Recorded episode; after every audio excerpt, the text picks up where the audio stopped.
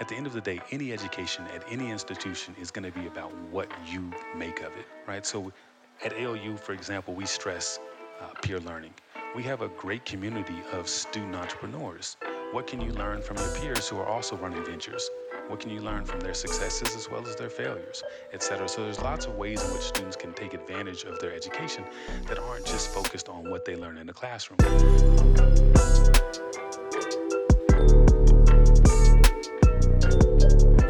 Hello and welcome to the ALU podcast, Entrepreneur Leadership in Africa, where we explore more on being a bold entrepreneur leader. I'm your host, Savannah Olo, and today I have with me Gaidi Faraj. Gaidi is currently the Dean of Faculty and Academic Affairs at the African Leadership University. He uses his experience to offer a student centric and project based education to a diverse Pan African student body. Today, we tackle the role of academic institutions in nurturing entrepreneurs. And true to ALU's nature, we are bringing in exciting insights on how experiences in the education industry influence ways in which we adapt to changing times. Most importantly, how have we been able to align different social institutions such as parents, teachers, and students in pursuing values and principles when it comes to entrepreneurial leadership? He also answers and asks a very key question as to why we should all be futurists. Want to know more? Well, stay tuned and know it all. Join us as we uncover a whole new world from our very own Gaidi Faraj. Gaidi, thank you so much for being with us today. Thank you for having me. Tell us more about yourself and how you got to learn about ALU. Um, it's actually an interesting story. I came to learn about ALU um, after I had I had lived for about 12 years in Tanzania. I was in the private sector. Um, had some small businesses of my own, but I also represented an investment company there. And I had decided um, that I wanted to move back into academia. I was very interested in the whole Africa Rising narrative, uh, what was going on in terms of economic growth and development across the continent. And I had actually started looking for academic spaces uh, back in the United States. And a friend of mine who was a consultant in Tanzania as the one who pointed me towards African Leadership University. And so uh, through that, I got connected with the school, and I felt like it was a really good bridge between my interest in business and uh, economic development in Africa and academia. Okay, all right. So, how did you get to join ALU?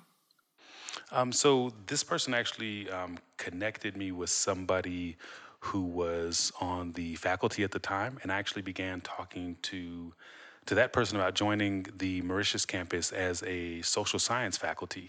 Um, my background, my PhD is in African diaspora studies. Um, my first degree was in sociology, and so I actually began conversations with the social science faculty. Um, but then I began speaking to um, Youssef, who at the time was the academic director in Mauritius, and he expressed uh, a desire to pull me over to the business management side, which was much more uh, aligned with what my interest was. So that's how I joined ALU. I initially joined as a faculty member in business management on the Mauritius campus. Okay. Um, so you recently pub- published an article on LinkedIn titled We Should All Be Futurists, where you mentioned that COVID 19 has created an opportunity for a shift in global mindsets and that it is particularly important for the continent of Africa. What opportunities lie ahead for the continent, and how can our young entrepreneurs strive to be futurists? Yeah, I mean, it's, it's a great question. The, the whole point of being a futurist or a futurist thinking is about preparing for the preferable future. What is the future that you want to have? Um, and that's what futurists do. And, you know, I would kind of pose the question well, if we don't prepare our students to be futurists, then we're leaving the job to somebody else, right? And so, who do we trust the most to make decisions about what the future of Africa should look like, the future of our communities and respective countries that we come from? Um, you know, I always use the example in business courses when I'm talking to our students that in 2014 there were zero Pizza Huts or KFCs in sub-Saharan Africa, and now there's mo- more than 100 across the continent. And who benefits from this? Is this the future that we want? Is this the future of economic development that we envision for the continent? And if we kind of project that forward in five years and 10 years and 20 years, what will those numbers be? And who will really control um, economies in Africa? And so that's where I think futures thinking is really important for our students to really kind of think systemically about what they want the continent to look like and what they want to control. And in terms of what COVID presents, um, you know, a lot of people have talked about, well, when is this going to end? When we kind of go back to the to the regular normal. And we have to ask ourselves was normal working? Do we really want to go back to that? Or how can we use COVID as a moment, as a springboard towards something new and something better? Um, recently, we saw that um, France um, initiated kind of the canceling of CFA in West Africa. And so that becomes a moment where we can think about how do we reimagine monetary systems in West Africa. Um, we see a lot of multinationals are scaling back, going to more remote work, uh, pulling out of the continent. Um, so how does that create opportunities for, for new businesses? We've seen disruptions in international um, supply chain right? And so there's been shortages of products and it's created um, spikes in prices in the markets. But how does this create opportunities for local manufacturing? So all of these disruptions are also opportunities for us to think about how do we fill these gaps and really begin to do for self on the continent. Okay, so in your opinion, or in one statement, what would you define a futurist to be? A futurist is someone who um, plans possible scenarios for the future and then sets a strategy in place to get the most preferable scenario to come to fruition. All right. So, um, getting deeper into your role, you bring together various students from over 35 African countries from different academic systems as well.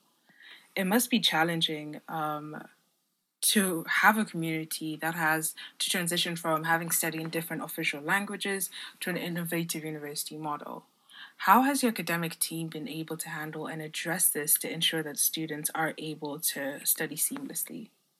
Yeah, it's it is a challenge, but it's also, you know, we love challenges. It, challenges create opportunities for us. And so we see this as a great opportunity. We talk about ALU kind of being a, a springboard for the next generation of Pan African leaders who are really going to go out there and bring change across the continent. And so it's essential that our students actually get to engage with people from a multitude a multitude of countries and backgrounds, uh, economic backgrounds, education backgrounds, so it can really begin to understand the nuance of how uh, challenges manifest differently in different communities. And you know, going back to the conversation we're just having about being a futures thinker, we're about we're about thinking about the future, and so we really want to focus on what our students are going to um, be able to do when they leave ALU and looking forward and not so much looking past. So we don't want students to come in feeling constrained by the economic background that they might come from or by the different uh, educational experience they might have had. Because some of our students come from very privileged private schools and some of our students come from um, rural public schools and public schools in which it might be an English medium school, but they're taught in the local language. So they get to ALU with uh, um, their English is not as strong as some of their peers. And we have systems in place to help them increase their capacity and their confidence in their language skills. But we really want students to leave as uh, problem solvers and as leaders. And so we give them mindsets and skill sets to be able to do that because we really want to build confidence and build competence in our students. So we're not so concerned about where they come from and what they've uh, encountered in the past, but how do we really prepare them for the future? So, further into what you do for the um, African Leadership University, you've received a very high caliber of guests such as Naomi Campbell, students from um, Stanford Graduate School of Business, the Jack Ma Foundation representatives, and the like at, Rwanda, at the Rwanda campus. More often than not, they're usually intrigued by the entrepreneurial leadership emphasis in the ALU curriculum. In your opinion, why do academic institutions need to integrate entrepreneurial leadership in their usual academic curriculum? Yeah, that's a, that's a great question, and it really helps us uh, distinguish between entrepreneurs and entrepreneurial leaders. So when we talk about entrepreneurial leaders, we're really talking about problem solvers. And at ALU, we often say that uh, an entrepreneur is someone who can do more than anyone thought was possible with less than anyone thought was possible. And that's one of the mindsets we really try and instill in our students. Um, in today's world, this ever changing, kind of fast changing world, it's important that we have problem solving.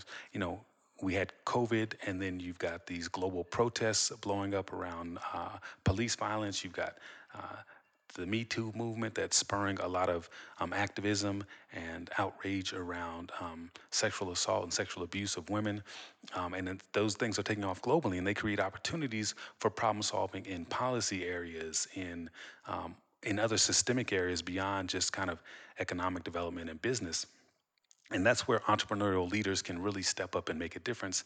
And I think a lot of more traditional institutions are recognizing that their students are not really seeing the value because they're leaving school not prepared to engage with and make a difference and add value to this ever changing world that they're a part of. Okay.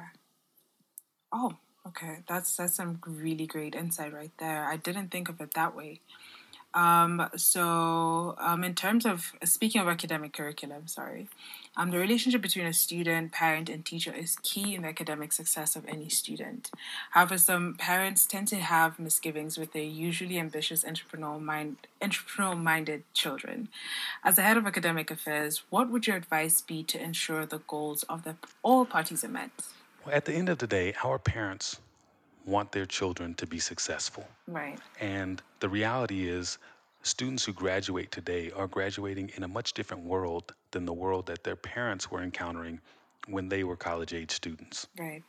Um, and, and a lot of them might not have gone to college, but the world itself was still very different. Um, you know, an example of, um, you know, if you graduated from, from university in the 90s or early 2000s, you were pretty much guaranteed one of the better jobs available in most sub-Saharan African countries. Yeah. Right. There was not that much competition for college graduates at the time. Sure. Um, that has changed significantly. The number of new institutions that have been built, the number of college graduates that are entering the market every year is substantial compared to what it was just a generation ago. And so that creates different dynamics. Um, by the same token, the world of work has changed significantly. Yeah. Um, it used to be that people were taught to expect to have a single career. You find a good job and you settle into that good job for your entire life. And that's not the world that we live in anymore. It's it's common to expect uh, young people to change careers three or four times. Mm-hmm. Um, there's a degree of uncertainty that young people are encountering that their parents never encountered. So training students for a singular, fixed career is not setting them up for success. So we have to teach our graduates to be nimble, to be flexible, and to be entrepreneurial minded. And parents have to understand that. If they really want us to set their students up for success, there's a different mindset that's needed today than when they were young. So it's essentially um, seamlessly integrating three different worlds and addressing and, and, and how they address or tackle the same problem. Am I am I getting you right? Not even yeah yeah. It, we're definitely all tackling the same problem right? At the end of the day, we want student success. We want our students to be able to get out there and really add value to society. But that takes a different strategy than it would than it took a generation ago. And so it's parents really kind of uh, we want our students to embrace new mindsets, but parents have to embrace new mindsets as well. And parents have to understand that the strategies that worked for them are not the same strategies that are going to bring success mm. to their okay. children. So speaking of being more flexible, more agile, and you know, sort of just having a different mindset, um, what are your opinions, or is it justified to drop out of university in a bid to run a startup? Um, I don't believe that there are any kind of uh, universal truths for anybody. So I wouldn't say that it's right. uh, a good idea or a bad idea for all students. But in general, I would say no. I would say students should not drop out as a general rule. There might be exceptions to that rule, but the reality is that um, entrepreneurial projects are risky. Most of them are not successful. Mm-hmm. And the examples of successful ones usually actually come from people who start businesses when they're kind of middle aged. And so they've spent, okay. you know, their young adult years getting experience in the workplace. Um, there's also plenty yeah. of uh, studies and statistics that show that um, people who have college degrees earn a significantly more amount of money over their lifetimes than people who don't. So to drop out of college is essentially just agreeing uh, to leave money on the table. And I would never recommend to our students to just leave money on the table. um, a lot of businesses also fail because they lack some of the basic skills that are necessary to run a business. Right. It's not that you don't have a great idea um, or, or vision, but do you have the skills to run the business, the basic mechanics of a business? Um, and we believe in the value of an ALU experience, so we would never encourage somebody to not get that full experience. This podcast is brought to you by Venture by ALU, a free course for entrepreneurs. Do you want to know how to overcome entrepreneurial challenges from real life experiences? Well, Venture is an online course designed for young and aspiring entrepreneurs. It features more than 10 ALU entrepreneur leaders who will guide and inspire young entrepreneurs. You can find Venture on venture.alueducation.com. Once again, venture.alueducation.com. Venture, a course for entrepreneurs by entrepreneurs. Now back to our conversation. Great. So, how relevant can um, an authentic academic Yeah. experience enable a budding entrepreneur to succeed? It, it really depends. It depends on the student and depends on what they're trying to do. But at the end of the day, any education at any institution is going to be about what you make of it, right? So at ALU, for example, we stress uh, peer learning. We have a great community of student entrepreneurs. What can you learn from your peers who are also running ventures?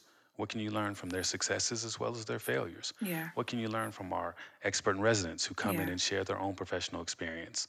Um, what can you do to um, enhance your network so that when you do go out and start your venture, you know Yeah. that you have people that you can uh, rely on when you need someone to come and fill a gap with your business or introduce you to a possible investor, et cetera. So there's lots of ways in which students can take advantage Yeah. of their education that aren't just focused on what they learn in the classroom. But when you do think about the academic experience, a student has to be um, self aware enough to acknowledge where their weakness is and think about how they can use their academic experience to skill up in those areas where they have weakness. They might say, okay, well, my financial accounting isn't Yeah. great, so let me pay more attention in that class, maybe do some office hours with one of the faculty and improve my skill set in that particular area. Maybe it's in marketing and they know that, you know, they're an idea person, but they're, they're more, um, introverted and they're not good at kind of doing the outreach side of things. And so, how can they upskill themselves in that particular area? So, students have to really think about what are the areas that they can improve on and how do they use their academic experience to enhance themselves, to upskill themselves, so that when they do really uh, get out in the world and launch their venture, they um, have set themselves up for success. Wow, Gaidi, thank you so much for you know giving us that amount of insight and amount of um, you know the level of advice that you've given us as well. I hope um, the listeners on here, our young entrepreneurs or aspiring entrepreneurs, heed this advice and you know take take sort of the perspective of you know you knowing what has happened. So um, maybe if you have any last words that you might want to um, share with our young aspiring entrepreneurs. I, I think what I would leave um, our entrepreneurs across the continent on with is that this is a long game. When you talk about um, being a problem solver, whether it's in government or policy, whether it's starting a venture, whether it's going into um, the NGO and, civil society, this is a long game. We're not looking for quick fixes. We're looking for people who are really committed to solving problems um, that will have generational impact. Right. And so I know people can get excited about an idea, can want to run out there and change the world overnight. But there's a saying if you can move one grain of sand, you've changed the world forever. And we want students to to pace themselves and get out there and try and move one grain at a time. You don't have to fix all the problems everywhere all at once. This is a long game and if we're going to be successful, we need patience and diligence and and working together.